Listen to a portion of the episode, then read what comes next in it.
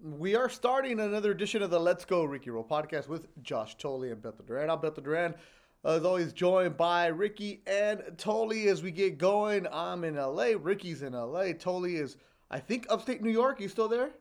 Still here. All right. Going to Roanoke tomorrow. To where? Where? Roanoke, Virginia. For? A hockey game. Or three. Our guy, Jamie McGinn. Canadian native. No, he's not back playing. The guy owns the team or something, so he invited me. So they're going to drive. They're going to drive to me. We're going to stay the night tomorrow in a smaller town, and then we're going to drive 6 hours to Virginia on Thursday. Wait, he owns a team? Yeah, he owns a hockey, an ECHL hockey team. Wait, Roanoke River Rail Dogs. What's this guy's name? Jamie who? Jamie McGinn. And who's that? My guy. Our guy. Yeah, Jamie McGinn played. When I met him, he was with the San Jose Sharks. This is back in the day. Him and Logan Couture, big Blue Jays fans, and they we got close to them. And then I think Josh met him out in Colorado when he lived there because he was playing for the Avalanche, right? Yeah, yeah. So it was kind of a small world that we both of us happened to know him. So this guy just says, "Hey, Tully, I'm in Virginia. Come hang out." No, he's in Canada, but they haven't been able to leave Canada. They've been on, like, stringent lockdowns. Uh-huh. So he's like, he wants to go check on the team. So I think there's a handful of guys going down. So we're going to go. Have a good weekend. Beto, what's the name of the kid who owned that hockey team that they did the documentary on Netflix? The 18-year-old. The Danbury. Trash which can. Is crazy. The trash yeah, because I know the guy that bought the team from that guy. Dude, yeah. I actually played in Danbury once. Well, we played an exhibition game with Team USA. So when I heard Danbury, I was like, "Wait, what?" Yeah, that documentary is crazy. Yeah, Jamie McGinn is 33 years old, so he lives in Toronto, and he owns a team totally in Roanoke, Virginia. And How does this happen? First of all, welcome to Let's Go Ricky Roll podcast, where we talk about everything random. Well, eventually, we'll get to the baseball talk, but this guy just says, "Hey, I got a team in Virginia. You want to go for a drive?" Well, we've been trying to hook it up for the last couple of years, and then COVID hit, and then he called me like a month ago when Catherine was in Mexico, and I said, "Yeah, let's go. My turn." That's dope. Who did you get us involved with, Rick? This guy is always up to something. Hey, this guy knows everybody, man. Knows everyone. International man of mystery. It is. He's currently a free agent right now. He's 33 years old. He's done. Oh, okay. He's about as washed up as me and Ricky. Don't tell him I said that, though. So he owns what hockey team? What's it called? The Roanoke? Roanoke River Rail Dogs, I think. Roanoke? Oh, I can't. I'm so excited. No. The Roanoke Rail Yard Dogs. Yeah, that's right. That's the name of their team. They're part I'd of be excited, too. I heard minor league hockey is pretty fun. Yeah. Hey, Tully, can we get some swag? They got some sweet gear, man. Yeah, I'll get on it. The owner is Bob McGinn. That's his father, yeah. Oh, okay, so his dad owns it. All right, there you go. Yeah. Get some gear, bro. We're all right. Let's go. Boy. I think he had like two other brothers, I think, in the NHL. They had like three brothers. So Ty is over in Germany right now, and Brock is with the Penguins, I think. Yeah, man. His younger brothers, Ty and Brock, are hockey players. That's cool. All right. Along with his father, Bob McGinn, and the brothers, they're the owners of the Roanoke Rail Yard Dogs.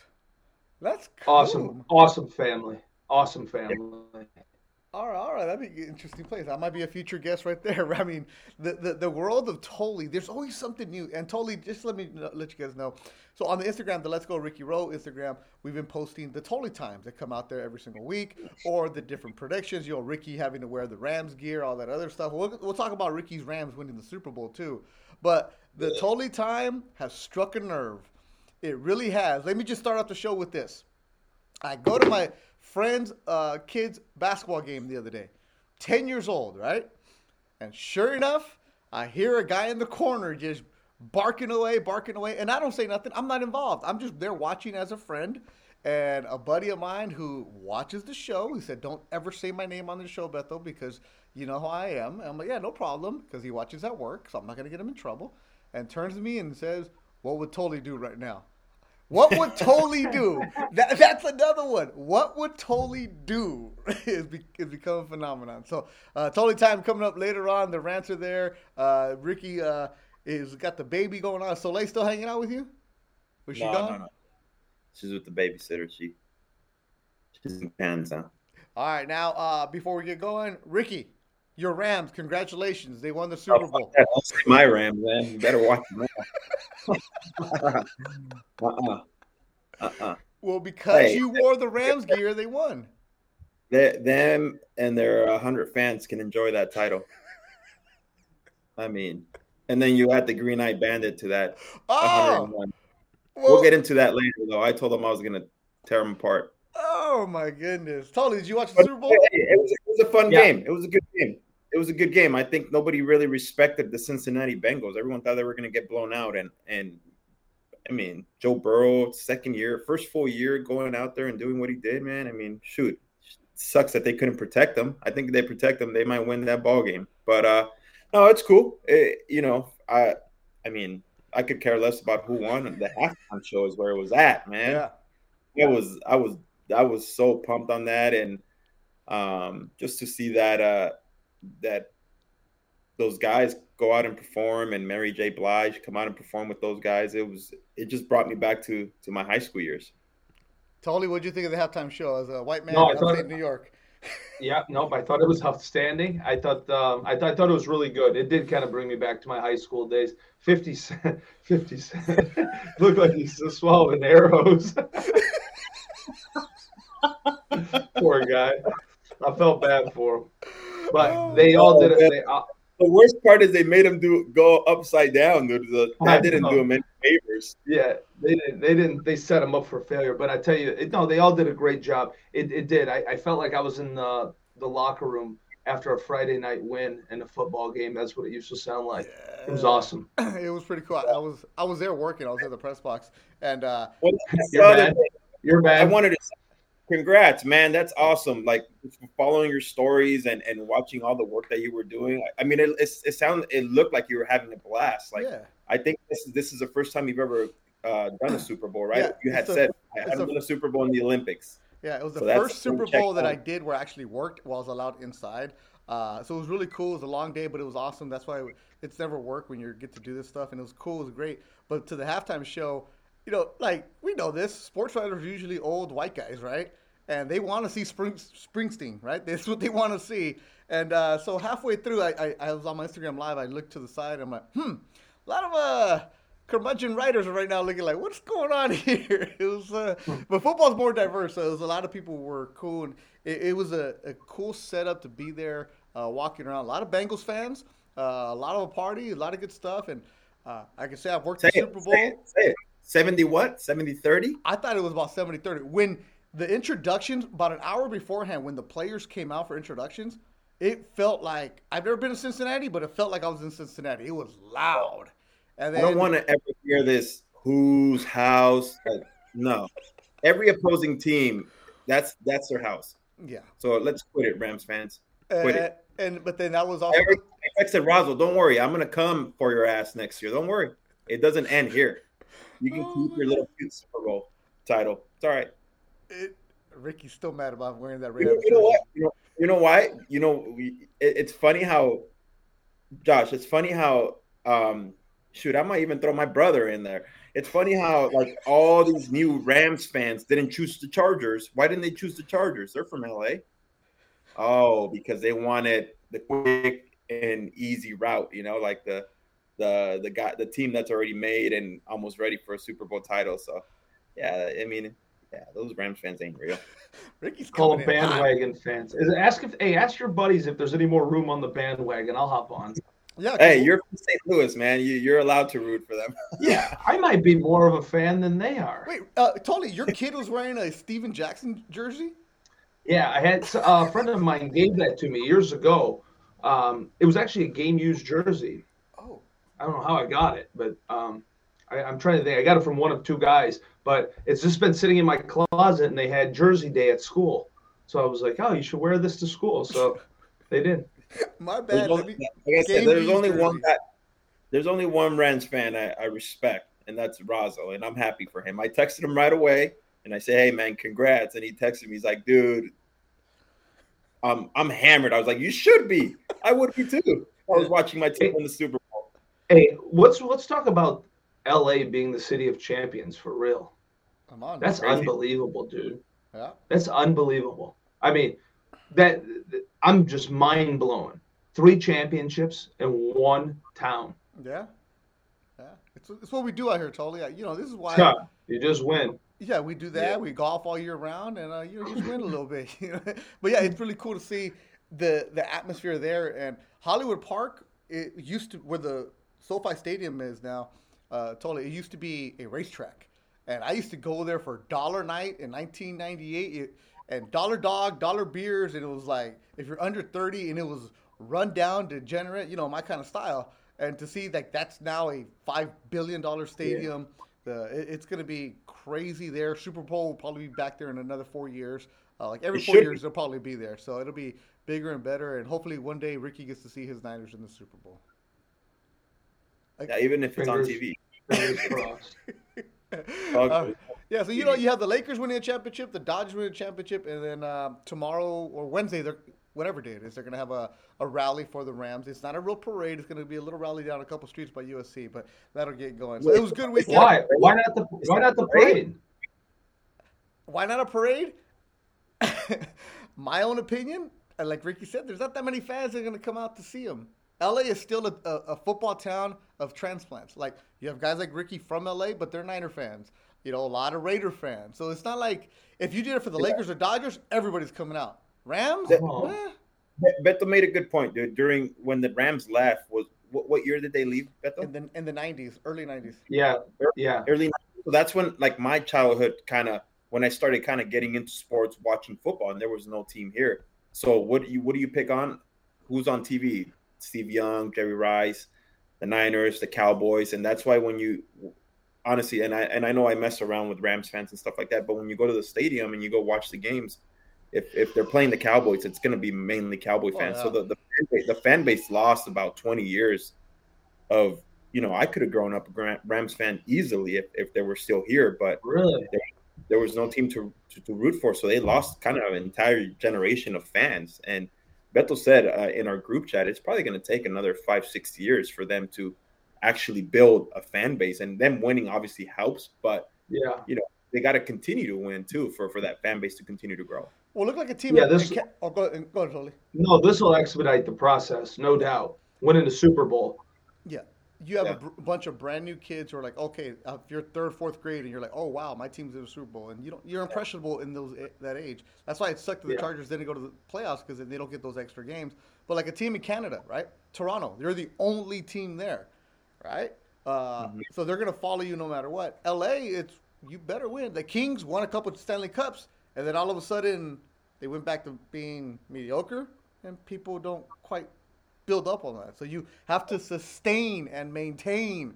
And Tully, the only real fan base where you go to a Laker game, it's no matter 95% Laker game, 99% Laker fans. You go to a Dodger game, it's gonna be all Dodger fans, and those are like, I feel like the Dodgers. Would you agree is the most loyal fan base in LA? The Dodger fans are the without getting in trouble, they're the dumb loyal fans, because they're gonna go no matter what. Laker fans will say, you know what, you suck. We ain't gonna spend $150 for you to go watch this game, like, because Laker games haven't been selling out lately. The last couple of weeks, really, they haven't been selling out. They've been coming up short because it's a bad product right now on the court. But Dodger fans are like, fuck it, we're going to go no matter what, because it's a part. Dodger games are a party, so they're going to go no matter what. My mom says the Dodger fan base has always been there no matter. Since you were growing up, whether they sucked or they won, it don't matter. They're always there. They were there selling 3 million tickets when Frank McCourt was in bankruptcy court. Like Frank McCourt was – like him and his wife are spending money on houses to go swimming in. Like, she literally bought a house in Malibu, which is right on the ocean, so she could swim in the pool looking at the ocean. Like, that's what they were doing with the payroll. Like, that's what it was. And Dodger fans, like, sure, let's go. Let's keep on going. But Dodger fans are hardcore, dedicated, and loyal, man. Just like Yankee fans. They'll let you know. All right, Tony, what are you up to this week? Because I know there's always something going on with you before we get into the show. Besides Roanoke, what else is there? No, that's all I have. Is it? Was there any repercussions from you going off on the referee and the parents last week on Tully time? Not really. A lot of the parents are digging it. All my friends are like, yeah, keep preaching. So you guys just wait. I'm going to keep preaching. You are. And I said, I got somebody who's going to come up with a Tully Time logo. We're going to have a Tully Time sticker. We're going to have a Tully Time hoodie. We're going to have all kinds of other stuff. But the messages that I started getting on the Let's Go Ricky Rowe Instagram DMs. By the way, I do not run that page, people. I do not run that page. I run it. I run Ricky Rowe baseball camp page. I do not run it. Yeah, I run the Instagram for the Let's Go Ricky Rowe. So people who think you're talking to Ricky, I'm sorry, because I always write back. Thanks, pretty good. I don't even have access to those accounts. You don't. People say, "Oh, Ricky, the one." This is. I'm not gonna say the person's name. Ricky, that's what you get for talking shit about the Rams when you wore the jersey. I wrote back, thanks. Yeah, okay. George Wanica in Staten Island, who's watching us right now. That's my guy. Yeah, he's like, totally up there. Most watched guy in podcasting, so we appreciate everybody coming out and everything else. So, also, 643HA, Emus. Imao, is that how you say his name? Brad Emus, yeah. Yeah, Brad Emus. In Monroe, Louisiana, check in with us. Sorry, Brad, it's not Ricky running the account. He's like, hey, Ricky, how you doing? So I'm the one running the Let's Go Ricky Rowe Instagram account. And if you want a sticker, we have new stickers. I don't have them with me. But we have Tully's name on there. We've added it. So I'm going to send you some Tully so we can have them out there in upstate New York. Just DM me and say you want a sticker. We'll send you some new stickers. All right, let's get going. Oh, what you got, Rick? Before we turn the page on football and it's over, it's done with, Josh, give me your take on this. So let's say you have a girlfriend. Catherine was your girlfriend, when you first meet, whatever. Let's say you come in as a Rams fan and she's a Cowboy fan. You're doing this? Would you ever wear a Cowboys jersey to a game to impress her? 0% chance. Okay. That's my case. Because we have a friend who is beyond in love. And he's watching right now. He adopted the damn Rams, dude. And he's a Raider fan, hardcore Raider fan. Oh, man. You better be careful. You get beat up for that Raider Nation. Rams gear. Are you kidding me? Okay. Never. Does anybody have a photo of him in a Raiders shirt and a Rams shirt? Well, okay. So I wasn't going to do it, but his name is the Green Eye Bandit. Great fan, good friend, hardcore. Not a great fan. Maybe of the show. I'm kicking him out. Yeah, great fan of the show. We thank you for that. However, he was out celebrating the Rams' victory, dude. Okay. Get him on, just roast him. Okay, so no, he's a super nice guy, hardcore. He's awesome. He's great. And I didn't want to do this to him, but I had the pictures ready just in case. So there he is, totally celebrating the Rams' victory in a Dodger jersey. Okay, I was like, okay, he's out there celebrating with his Rams friends. Okay, all right. That's cool. He's out there, and he lives by the stadium celebrating. No problem. If you go to his account, which is now private all of a sudden, I don't know why. But hey, we snapped those pictures, dude. Yeah, pictures. I'm not going to say that he posted this on his story, a Rams towel. And then he had the Super Bowl program, which, by the way, that program is $25. So commemorative, okay, I'll give him that part. He's supporting his girlfriend's a Rams fan. And he's been a lifelong fan, right? Yeah. But then me, I'm up late sometimes. I get bored. I played Wordle. You can only play Wordle once a day, so what am I also gonna do? I start scrolling and I go back through his account and I'm like, oh hey, Nation. He's been waiting for the day for a long time. Oh, man. So a picture of him at the new Raider Stadium, Allegiant Stadium in Vegas. He was there when they started construction. Jim Plunkett jersey, Raider hat, Raider jersey, all that good stuff. So, he's been a hardcore Raider fan. And then gets a girlfriend, Tully, and Rams fan. And he posted a picture from the tailgate with his girlfriend. And what happened? He was like, oh, I'm here for her, all that other good stuff. So, hey, good for you. Good for you for being a good boyfriend, but fuck that. If it's my girlfriend, I'm saying, fuck your team. It's about my team. And Cara gets mad at me because she's like, oh, the kids can root for the Lakers and the Raptors. No. This is a strictly Laker house and a Niner house. Like, no, I'm sorry. I mean, I ain't having that, you know? And, yeah, if you go to Toronto and they want to root for the Raptors, if we're there, not that we've ever been to a game, but no, like, my boys know that it's the Lakers. They root for the Lakers and the Niners. Like, no. Like, fuck your team, babe. Sorry. That's just how I do. I think Tully's frozen, but my goodness. Yeah, Tully's frozen. See what the Bandit did? Him with that loyalty and changing right away, it hurt Tully.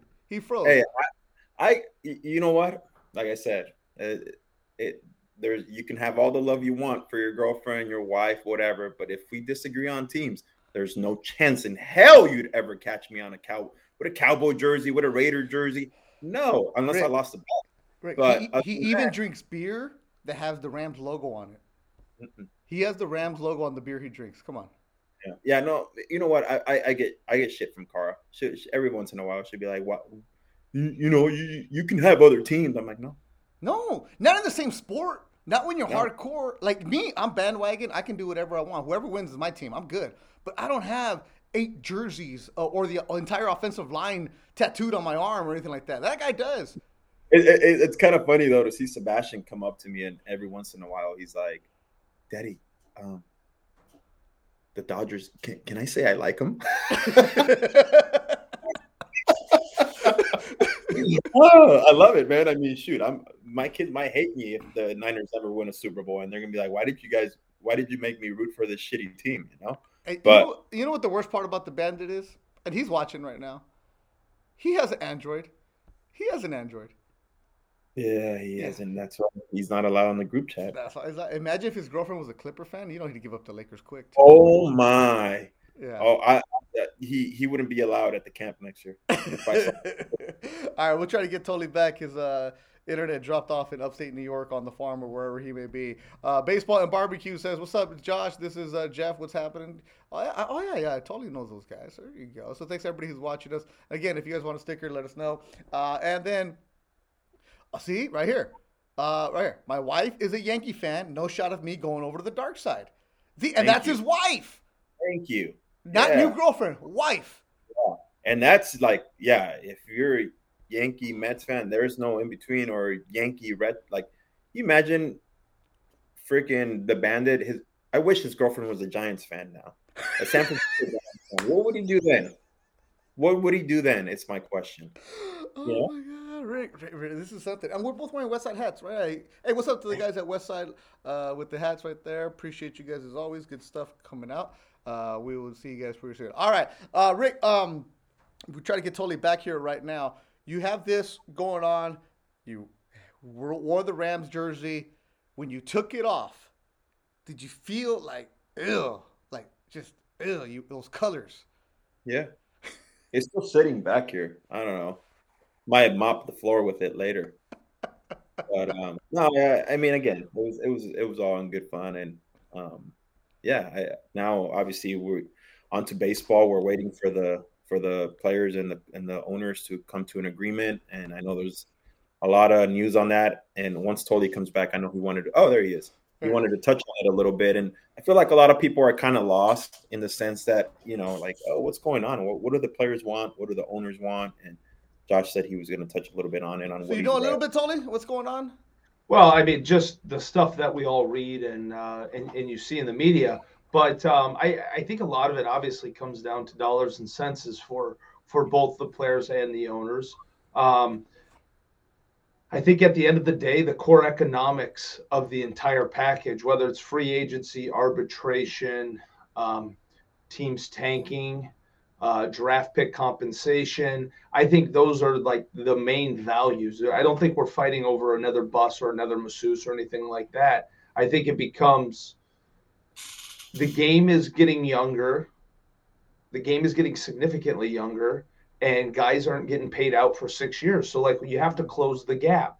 And then you have teams that are manipulating young rookies, such as use a Chris Bryant, for example, right? Like, they manipulate his service time so they can get one more year of control. And those things aren't right. When a kid's ready to go to the big leagues, he's ready to go to the big leagues. But I think a lot of it comes down to that piece of it is how we have to find a middle ground between the 3 years of pre-arb and then the 6 years of the 3 years of pre-arb, then the 3 years of arb, and then finally free agency. That gap has to be closed. Yeah, it's as players, when you guys never went through this, right, before a stoppage like that? No, we went through the negotiations. We negotiated the last CBA. Okay. I was a part of it.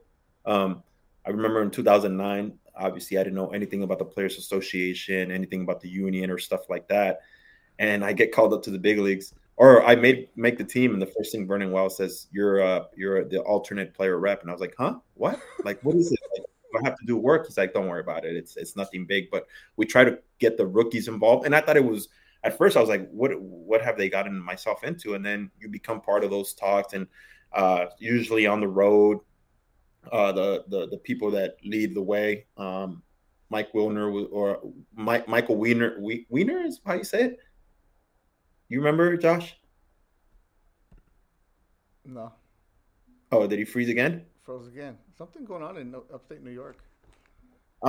Anyways, he was the leader of the Players Association, and on the road they kind of set up a lunch or a breakfast, and every player that wants to come comes, and you sit there and you kind of learn a little bit of what the owners want, what we're trying to do, and stuff like that. So I thought it was pretty cool, and after that I kind of was involved in any time they were doing that kind of stuff as a young rookie, just to become aware, and I could see what the veterans were trying to do, and I was probably the youngest guy on that team at the time, but you still see like the Wells, the older guys. You still see them show up because that's how much it means to them. I mean, we built this whole thing, this Players Association, from the ground up, and you kind of try to pass it on as time goes on. And now there's different guys leading the way. You hear Max Scherzer kind of be vocal about it.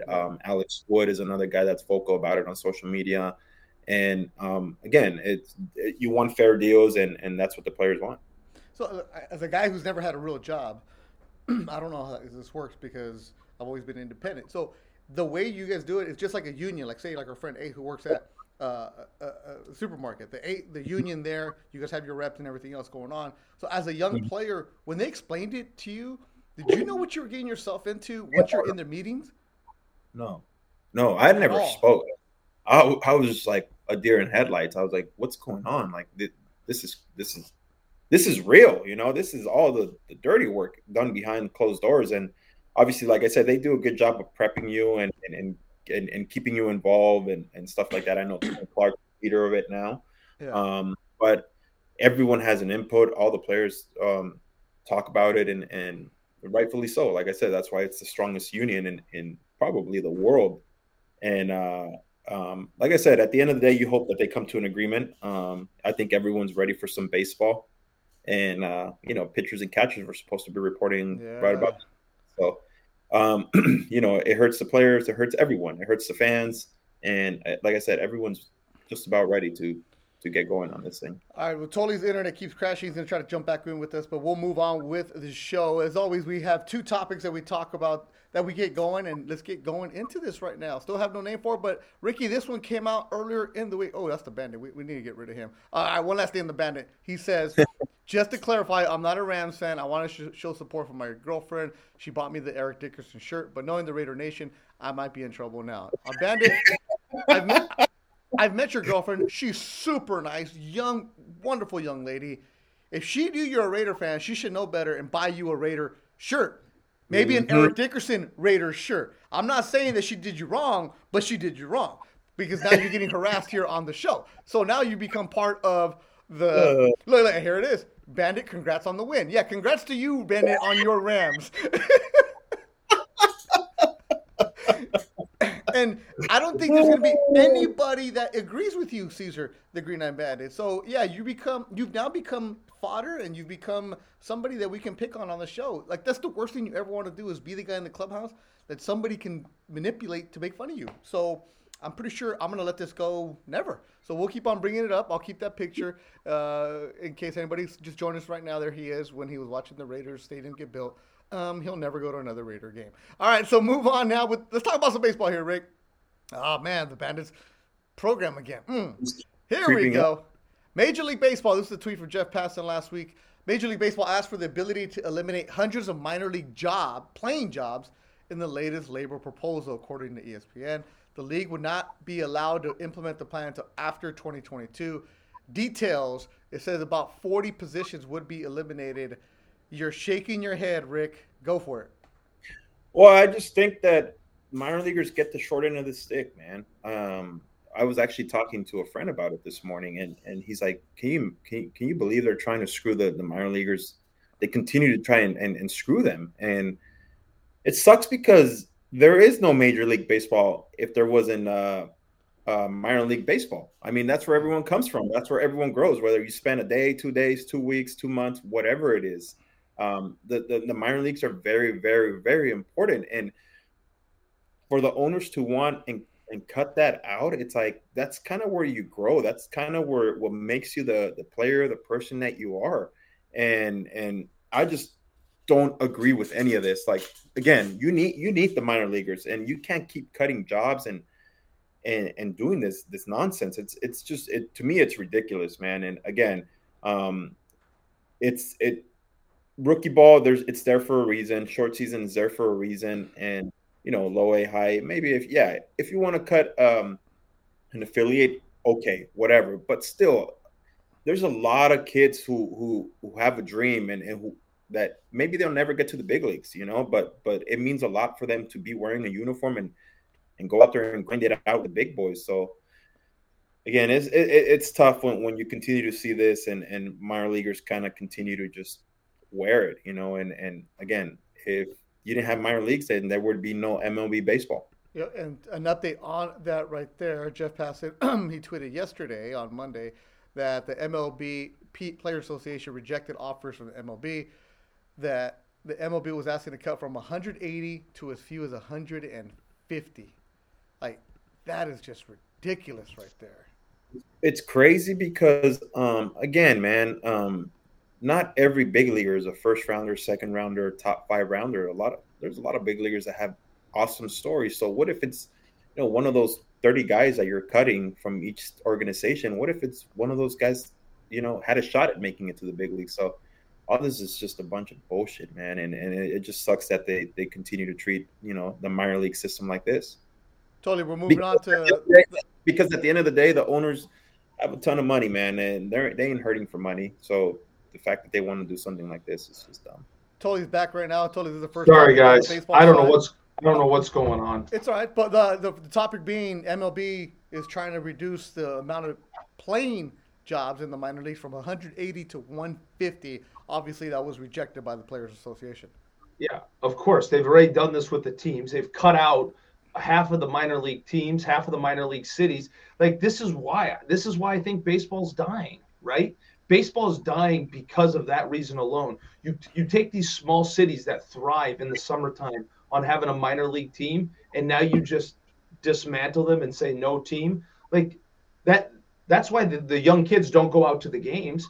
When I was a kid, we used to go to local minor league games and even independent ball games, but they're trying to get a stranglehold on it. They bought the MLB now. They either bought it or have tried to buy it or are partnered with the Atlantic League. Like, they're trying to get a stranglehold and have control of all of it, and it's wrong. Like Ricky said, Ricky made a great point. Like, it affects the Kevin Pillars of the world, the 35th rounder who nobody's ever going to give a chance to, and he's got to prove himself 17 times before he gets a shot, right? Like, that's who it's going to affect. It's not going to affect the first rounders of the world. It's like, give these kids the opportunity to get a shot to go play in the big leagues. They should want this. Those are feel-good stories. This is what will drive the game. I just want to know what's the issue between 150 and 180. What's the issue? What's the holdup? I mean, there shouldn't be any. And it's money. Obviously, it's money, but here's the details on it. So the detail is that obviously they did already do that with the contraction of teams last year, but the detail being that in 2020 the MLB eliminated 42 teams and included a lot of jobs, right? Yeah. 120 teams were spread out evenly. So what it is, it's the domestic reserve list was implemented part of that change, and that domestic reserve list is 180 players is the highest a team can have. Basically, the amount of minor leaguers that they're signed to. So just because you're on a team, but you also have the guys that are under contract that might be still hurt or an extended or just that kind of deal. So teams can have up to 190 on it during the offseason. The Major League Baseball teams want to have fewer than 150 because essentially, you said it, less people to pay. So they're on it. It's part of a 28-point package of transactions to limit the options, the number of times a player can be returned, all kinds of other stuff that's involved. But it starts with limiting the amount of minor leaguers that they can have under their payroll to obviously cut pay. Yeah. That's what it's about. It's a dollar figure for these guys. I think Josh made a good point about the cities, those small cities. You know how fun it is to go like. When you look back at it now, and I think about my AA days, my high A was not crazy because the Florida State League is a bit different than any other league. But short season, even the 2 weeks that I spent there, just how much it means to like the Auburn AA, the New York Penn League, how much that team meant to them in that little city in AA, the New Hampshire Fisher Cats, how much it means to that little city. That's all they look forward to in the summers and. For some cities to have that taken away, it kind of stinks. I remember going, like Josh said, I remember for me as a young kid going to a Rancho Cucamonga game and how in awe I was of that setting. And I was like, whoa, this is crazy. These guys are professionals. And come think about it, they're high A players. But to a young kid, it means a lot to be able to go to those games. So when you take away teams from small cities and you start cutting players, and you're the organization trying to grow this game, but yet you're hurting it. Yeah, in fact, you want to grow the game. Why don't you give these smaller communities more money to put into a stadium, and build from there? There's so many different economic ways to do those type of things. Whether it's through the city, through bonds, through the major league team, through Major League Baseball, through whatever. But like when you just shun people away, like I'm telling you, it ruins communities. I've seen it. I've seen it a handful of times already. Yeah, this one here is more on trying to limit the number of players, as I keep on reading. So if you're not assigned to one of the four affiliated teams in single A balls, AA, AAA, with things like that, you get sent to either the Arizona Complex League or the Florida Complex League, right? It's essentially extended. They're trying to limit those numbers. And then also, if you're the Dominican Summer League, limit some of those numbers. So essentially, they're trying to eliminate the young players who are the cheapest ones. The crazy thing is that's where you develop these young guys, though. Like that's like where it kind of begins for those guys, and where you kind of start molding them into these like hopefully big leaguers one day. So when you eliminate that, it takes a lot of wisdom. It takes a lot of learning, the learning curve away from those players. If you're throwing them into high A, AA. Like right away, like it just, to me, you're trying to speed up the system, and baseball doesn't work like that. All right, and the second subject now, to keep it on the baseball side, talking about salaries unpaid. MLB argues for minor leaguers to stay unpaid in spring training. Quote, "It is the players that obtain the greater benefit from the training opportunities that they are afforded than the clubs who actually just incur the cost of having to provide that training," end quote. Obviously written by a lawyer, a very high expensive lawyer who gets paid $775 per hour to write that statement. So you're going to tell me that, yeah. Well, first, they don't want to pay you during spring training. I didn't know that. I didn't know they get paid. That's kind of such a dumb statement because minor leaguers have never been paid during spring training.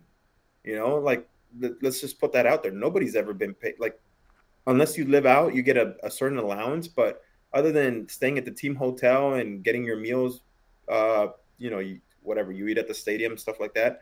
But minor leaguers have, I don't even know where this comes from, because they minor leaguers don't get paid. Well, because minor leaguers were starting to say that they should be paid throughout the season, because a lot of these kids are showing up broke as can be. There was a good story in The Athletic today about how this is happening and how some players aren't even having enough money to get there. And then when they get there, they're asking, hey, can I get reimbursed for my gas to get here? Because they have no money. We're talking about not the first rounders, not the ones, the bonus babies, the ones who are just trying to maintain.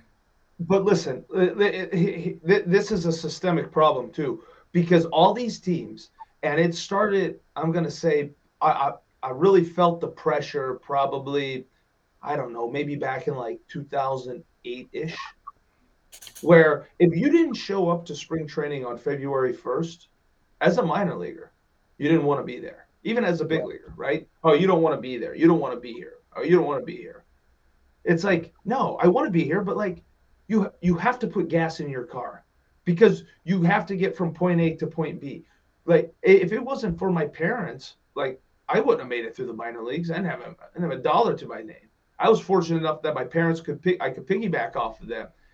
And it's frustrating, because there is a group, MILB Advocates, I think, is what it's called. And I think they would be awesome to get one of those guys on the show, because They have dug incredibly deep into this, and they're the ones pushing for minor leaguers to get compensated of something. Like, yeah, and you know what? As a matter of fact, you should fucking feed the guys too. How about that? And you should. Like, what? Yeah. This isn't up. This really shouldn't be up for debate, to be quite honest with you. Like, the major league players get a meal money envelope, a stipend. To be quite frank, the players should get paid, because you know who's making money off of those TV deals? Because every game's on TV now in spring training. Somebody's got to, and I don't know the economics of it, but I'm assuming that somebody is making money and not having to shell any of it out.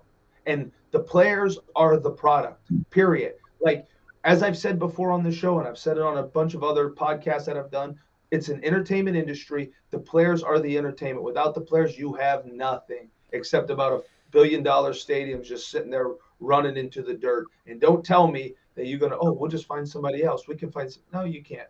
That's a different caliber. Yeah, you're the person you're talking about, his name is Kieran Lovegrove. He's Advocates for Minor League Baseball.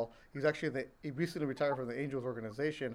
And the story, again, in The Athletic today by Brittany Garoli, it starts with Donnie Sellers, who's in the Blue Jays system. And Donnie says he works 7 days a week and then heads to lift and pitch for several hours.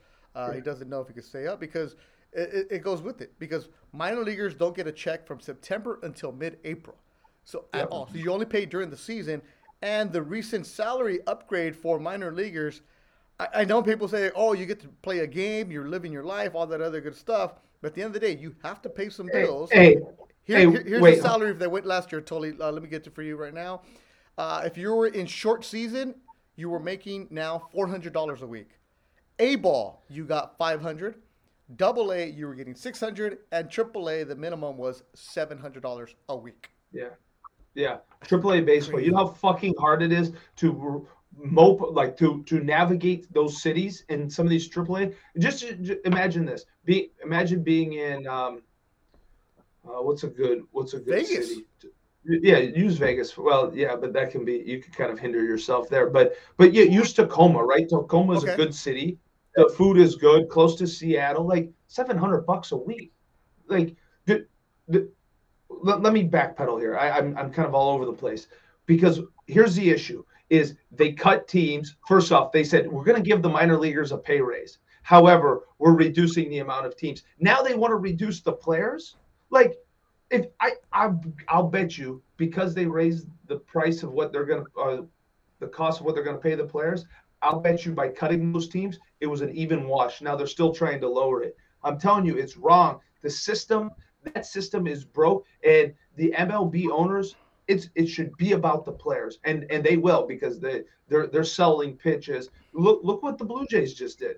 They just built this behemoth of a sports science center, which is great. It's great for the kids. I'm glad. Like, they should have that.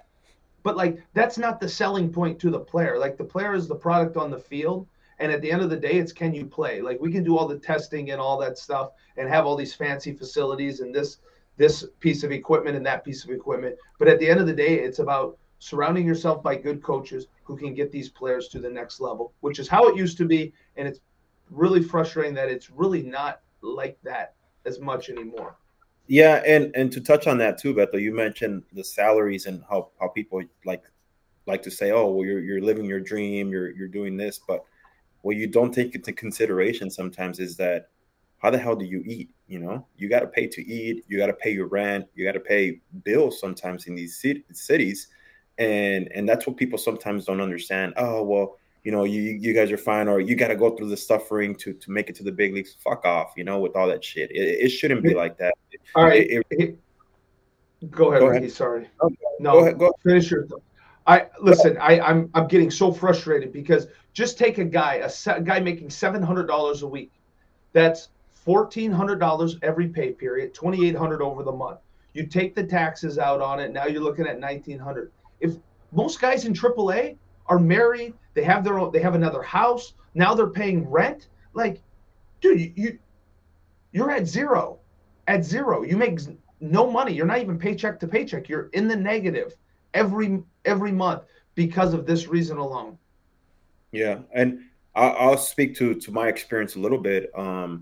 When I got called up to, or when I signed and I went to Auburn, New York, and the first place I stayed at, I stayed at the hotel because they give you a 2-3 day minimum. And then what people don't talk about is after that, it's like you're on your own to try and find a place to live, and you're just like, well, I don't know, I don't even know this city. Where do I go? Where do I look? Luckily, there were some teammates there that said, hey, come crash at our house. There's this guy that just got sent up, so you can take his spot. But there was like 6 or 7 dudes trying to rent out a house. And I was like, whoa, this is how it is here, you know? Again, I was blessed to be in a good position, but, you know, you see the hardship of it and what players have to go through.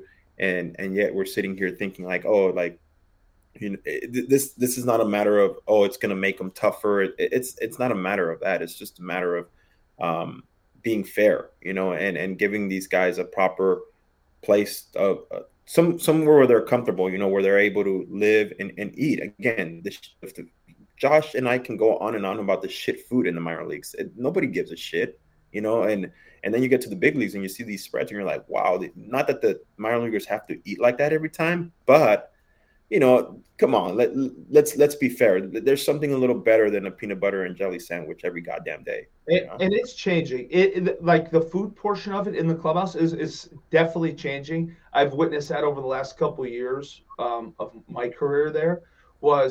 It is getting better. It's not always, but when Ricky and I were coming up, like that's what you did. I mean, I remember Kingsport, Tennessee, we had marshmallow fluff and Foreos, not even, we couldn't even get the real Oreos. We had fake Oreos and marshmallow fluff with wheat bread. Like, oh man. Yeah. I mean, and then the higher levels you climb up, it's still the same spread. It doesn't get any better. You're like, oh shoot, I can't wait for a AA spread. And then you get back from BP and you're like, oh shit, it's the same as it was in short season. So again, and that's no knock, you know, on anything, but there's a way.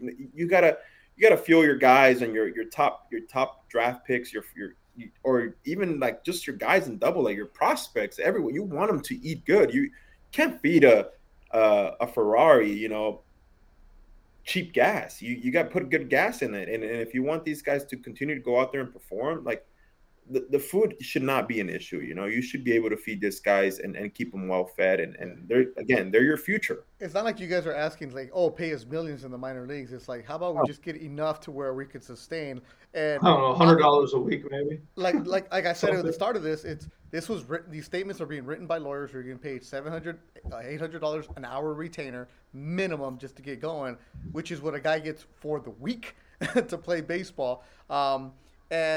In 2018, Congress passed the Save America's Pastime Act. Obviously, some kind of lobbyist was involved right there, which deemed minor league players seasonal workers. Essentially, minor leaguers are considered paid interns, where they're exempt from minimum wage requirements. That's why you guys are making less. And once again, we're not trying to say get the minor leaguers millions or anything like that, but give them enough to where they don't have to worry about, I don't know, gas, or they don't have to worry about, I don't know, being able to afford McDonald's. Like, how many times have you guys talked about what food you were eating? And then you think about it, you're a 22-year-old physical specimen who's trying one step away from the majors, and you don't have the proper nutrients in you. I mean, mind you, this isn't the 70s and 80s of back in my day, Tommy Lasorda, give them cold water because in the major leagues, that's hot water. That's bullshit. Like, just evolve, move on. You see the technology, you see the science. You don't have to be an asshole to every single minor leaguer anymore because this whole back in my day deal, fuck all that. Like, feed them the right way. Yeah, you're saying we have all this technology, we have all this research that, hey, if you feed this guys properly, it helps them function. It helps with injuries. It helps with this. It helps with that. Shit, I think I feel better now than I did, back in 2012 and 13 when I was hurt. So, and that's just, what I've learned about putting in my body, the sleeping and all that stuff. And I'm sure they have all that nowadays. Like Josh said, it's changing. It's trending that way. But at the same time, let's pay these guys a little bit. Well, you got to pay the guys. And listen, I'm going to just say one more thing about I'm not sure that the owners are convinced that the players are united, right? And I think it's weird that they're so far entrenched in it, but they have no idea what like this bond and brotherhood of baseball players is. Like, you may bend us a little bit, you will not break us. These dudes are like, they're like this. Like, and that's what it's going to be. And I tell you what, I know they will. They have all the right leadership. They have all the right people in their corners, and they have to hold. I know it's tough for the fans, but they have to hold their ground because otherwise the product is going to get diminished. Yeah, let me follow up on this one. Just to let you know, of course, once again, with lawyers, it's MLB and MILB, Minor League Baseball, paid lobbyists to Congress to make sure that they get past that act, of course. But league also argued, right now they're arguing that minor leaguers players receive a value of $2,200 weekly from their teams by being able to be at spring training because that's the value that youth and amateur players are paying for training. They went and looked at how much it costs to go to IMG Academy, that big fancy academy in Florida. They said those players kind of receive $2,200 worth of quality instruction. They're like, well, it's the same as minor leaguers. They're basing it off a travel ball team. Enough said with that, and it'll continue to go. Once again, the lawyers. What's up, Curtis Cole? You guys continue to stay rich. Well, and another thing, just to add, like you see that Max Scherzer tweet, or I did, and you look at the comments, you're like, oh, well, let's switch jobs. I'll take your $40 million, and people forget, like, it's not about that. It's about doing it right, and people forget that the owners are multi billionaires, and.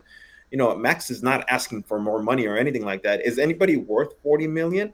Probably not. But if a team's willing to give it to you, why the hell would you say, like, why you're not going to say no to that? So, like, people need to cut it with the whole, like, oh, like, switch me jobs, or oh, like, poor you. It's not about that. It goes beyond that. And again, nobody knows what goes on behind the closed doors. And I actually had a guy, a friend of mine, asked me at the alumni game. They're like, hey man, like, they're raising tickets and they're raising beer money. Like, why are the players going to be bitching about, like, whatever's going on? And I'm like, you know what, man? Like, people need to quit it with the whole, like, we pay your salary. It doesn't work like that.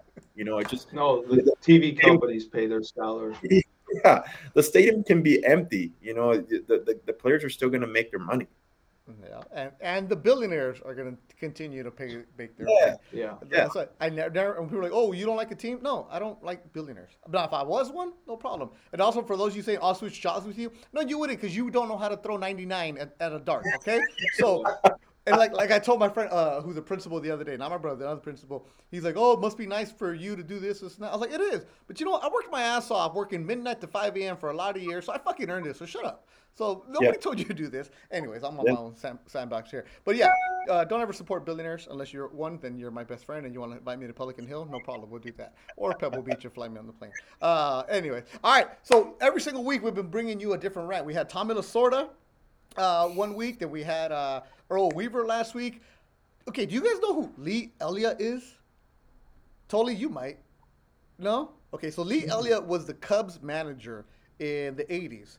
All right, fiery guy, American baseball manager, and I found this rant from here. Lee Elia was upset at the way that the Cubs fans were treating the players. This was a rant that he had on April 29th. The team is 5-14, and he goes on this rant. So now let's hear Lee Elia on a fantastic rant. I'll tell you one fucking thing. I hope we get fucking hotter than shit just to stuff it up them 3,000 fucking people that show up every fucking day. Because if they're the real Chicago fucking fans, they can kiss my fucking ass right downtown and print it. They're really, really behind you around here. My fucking ass. What the fuck am I supposed to do? Go out there and let my fucking players get destroyed every day and be quiet about it for the fucking nickel-dime people that show up? The motherfuckers don't even work. That's why they're out at the fucking game. They ought to go out and get a fucking job and find out what it's like to go out and earn a fucking living. 85% of the fucking world's working. The other 15 come out here. A fucking playground for the cocksuckers. Rip them motherfuckers. Rip them cocksuckers like the fucking players. Got guys busting their fucking ass and them fucking people boo. And that's the Cubs? My fucking ass. They talk about the great fucking support that the players get around here. I haven't seen it this fucking year. The name of the game is hit the ball, catch the ball, and get the fucking job done. Right now, we have more losses than we have wins. The fucking changes that have happened in the Cub organization are multifold. All right, they don't show because we're 5-14. And unfortunately, that's the criteria of them dumb 15 motherfucking percent that come out to day baseball. The other 85% are earning a living. It'll take more than a 5-13 or 5-14 to destroy the makeup of this club. I'll guarantee you that. There's some fucking pros out there that want to fucking play this game. But you're stuck in a fucking stigma of the fucking Dodgers and the Phillies and the Cardinals and all that cheap shit. All these motherfucking editorials about say and fucking the Phillyitis and all that shit. It's sickening. It's unbelievable. It really is. It's a disheartening fucking situation we're in right now. 5-14 doesn't negate all that work. Got 143 fucking games left. What I'm trying to say is don't rip them fucking guys out there. Rip me. If you want to rip somebody, rip my fucking ass. But don't rip them fucking guys because they're giving everything they can give. But once we hit that fucking groove, it'll flow. And it will flow. The talent's there. I don't know how to make it any clearer to you. I'm frustrated. I'll guarantee you I'm frustrated. It'd be different if I walked in this room every day at 8:30 and saw a bunch of guys that didn't give a shit. They give a shit, and it's a tough National League East. There you go. Guy, 19 games in? 19 games in, they're getting blasted? So he got blasted. So it was his first year managing the Cubs, Lee Elia, and it was, remember, that was before the Cubs had night games. So every game was a day game in Chicago. So they dropped the one-run game to the Dodgers, and they asked him about it, and there was only 3 reporters and 1 radio reporter. And that was the entire tirade right there. And obviously he didn't last long, but he was a long-time bench coach. So he was played for the White Sox and the Cubs a little bit. He managed the Cubs for 2 seasons, also managed the Phillies. Then he also coached with the Yankees, Mariners, Blue Jays, Tampa, Devil Rays, Orioles, and Mariners. And that was just one of his – I found that right there. And I had always heard about him. I never heard the audio. And then I did more reading on him. Elia also – after that year was after he got fired by the Cubs, he went to AAA Portland in the Pacific Coast League. There, in a famous game against Ricky's old team, the Vancouver Canadians, he was ejected for arguing balls and strikes. He throws a chair onto the field before leaving the field. Right, he got tossed. This in turn led to the ejection of the bat boy. The umpire told the bat boy to go get the chair, and they told him not to, so the bat boy gets tossed. I love it. I love the old days. Where do you find these things, man? Hey, this is beautiful. Like every single week, I'm gonna go and bring some stuff up for you guys, different audio of what's going on, because we don't hear that anymore. Right now, it's like, oh, we don't play the game hard, but the tirade. You're right, totally. 19 games into the season, and this fool's going off. And to have the guts to call out a fan base too. They deserved it. Yeah. But he's like 15% of a go get a effing job. Like, these are your hardcore fans. Tully, What goes on with these Cub games, man? The people get loaded, they just go off on you or what? Yeah, well, they boo you like crazy. Now, did you guys play for a manager like that, or did you guys know of any of those old school coaches that you guys would hear in spring training, anything like that? The Lou Piniella stories are my favorite, but those are not for public. Who did you play for in New York? I played for Terry Collins. He had a nice tirade one year when I wasn't there, but Syndergaard threw behind Utley, I think, after the Tejada Ruben thing. Tejada got taken out. Yeah, something like that. Yeah, so that was Lee Constantine Elia. Love it. Yeah, there you go. So that was a good little rant. We'll bring that to you. It's for the kids. You know, this podcast is for the kids. Yeah. Yeah, yeah, it is. All right. See, now, Ricky, if you would have played for a guy like that, you being very calm, quiet, you hear a manager like that, because you played for some good ones in college, right? Yeah. Does that work, coaches like that? I mean, yeah, I you know what? I didn't – me being the quiet guy that I was, I never really got caught up in it, you know? I wasn't into, like, the whole, like, oh, like, he hurt my feelings or anything like that. If anything, I'd be like, all right, what do we have to do to be better? Whatever it is, you know? Obviously, at the big league level, is a little bit different than a college level, but I ran into a few minor league managers who were fucking crazy, dude. Double-A. But he was – his tirades against umpires were amazing, dude. Like, he, like, would, like, walk out, like, at a good pace out to the home plate umpire, and then he'd do this one. He'd kind of go like this, put his hat backwards, and then it was like game on, dude. It was insane. And then he stomped on home plate. And the funniest part is, you know, these guys would walk back and be like, "Hey, did you like that shit?" You know, and you're just like, "Oh, you guys are nuts," you know. And obviously, we've talked about one, you know, our AAA manager in Buffalo, you know. Marty Brown, you know, Marty Brown. He sat on the field one time in Norfolk. Norfolk, yeah. So we, you know, you do run into those guys every once in a while, and again, it at the professional level, it becomes more of a you're kind of looking at the guy next to you, and you're trying not to laugh.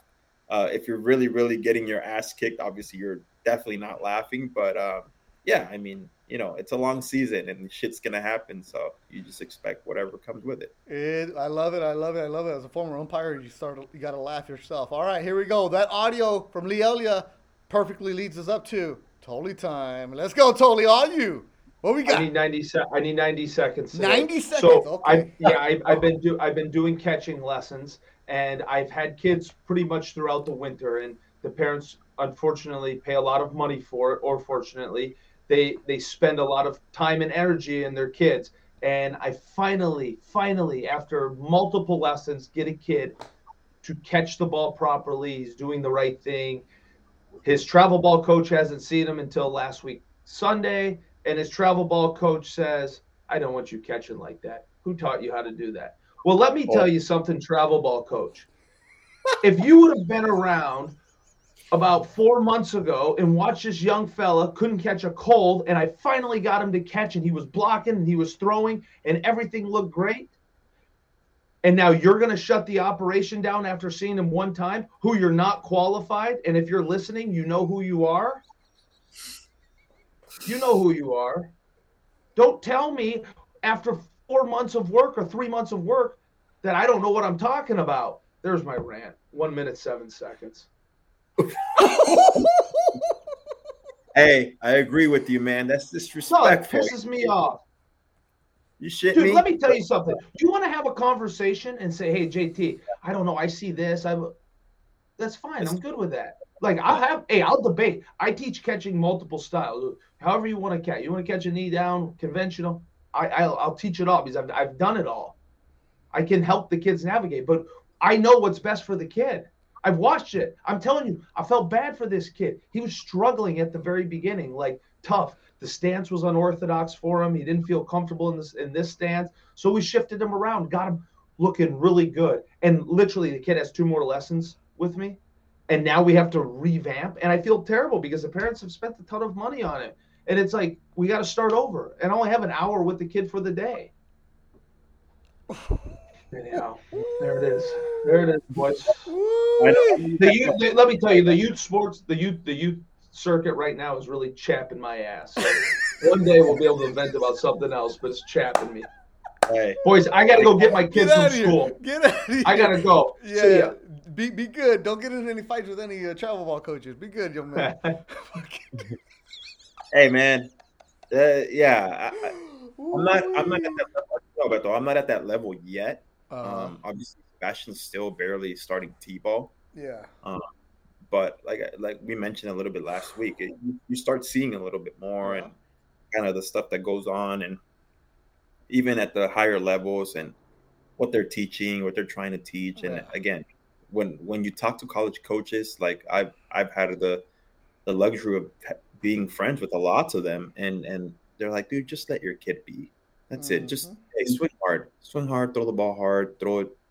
Don't there's no need to try and, especially at Sebastian's age, to try and get them. Their attention span's already 5 seconds as it is, you know. So they're gonna check out if you go longer than 5 seconds. But even when they start throwing hardball and stuff like that, it's still all about fundamentals. And we're trying to get so tricky, and they want to make their. I always say this: they want to make their kids big leaguers at the age of 9, 10 years old, you know. And I get it, you know. Obviously, the pressure of you see the scholarships being handed out as a freshman, as an 8th grader, and stuff like that. But you know what? Hey, if it's in your destiny and you're meant to make it, you're going to make it. You know, it's not going to take spending hundreds and hundreds and hundreds of dollars to try and make somebody.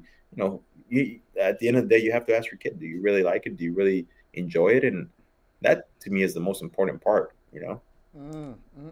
Indeed, Ricardo. As I always say, nobody ever wants to be known as the best 10th grader. Yeah. Or the best 10-year-old. Like, what good does that do? You know, like. Well, because that way the parents can post on Instagram how great their kid is. That's all. I don't give a shit, you know. Like posting rings, and my kid's got 10 rings. Who cares? Like, go out there and get better every day. That's it. Go out there and get better. Learn the fundamentals. Let me know what snacks you got. What candy did you get after the game? And again, at the end of the day, it's all about fundamentals. People are like, "Oh, what's spring training like?" Fundamentals, and it's repetitive every single day. Ball hit back to you, throwing to first base, turning a double play, covering first base. You know how many we spend 10 to 15 minutes in each station every single day covering bunt plays. And people think it's some kind of magic that you have to do. It's no, just learn the fundamentals. Learn where to be. And if you guys haven't gotten a chance to listen, go listen to Derek Jeter on that podcast with Knuckleheads, you know, Quentin Richardson and Darius Miles. He talks about how he. And this is obviously he's on another level of thinking, but he's saying, when I'm playing shortstop, I have a checklist in my head. I had a checklist of, okay, if the ball's hit to me, what do I do in this situation? And it doesn't have to be a minute long checklist. For him, it was 5 seconds. All right, boom, I get the ball. This is what I need to do. This is where I need to be. Stuff like that. Just know where you need to be and teach your kids where they need to be in certain situations.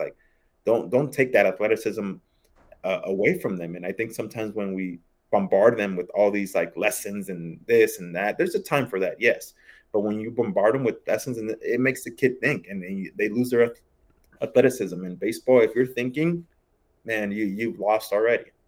Like he said in the Sandlot, you wouldn't have been thinking that if you weren't thinking, or something like that. I don't know. And again, really hurt the team, all that other stuff.